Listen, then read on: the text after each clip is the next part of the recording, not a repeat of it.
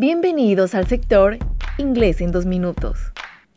La pronunciación en inglés es bastante diferente a la del español, por lo que muchas veces al comenzar a aprender este idioma, se nos hace difícil pronunciar de manera correcta algunas palabras.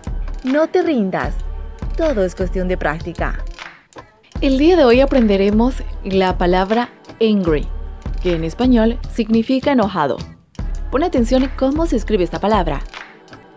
A N G R Y Angry.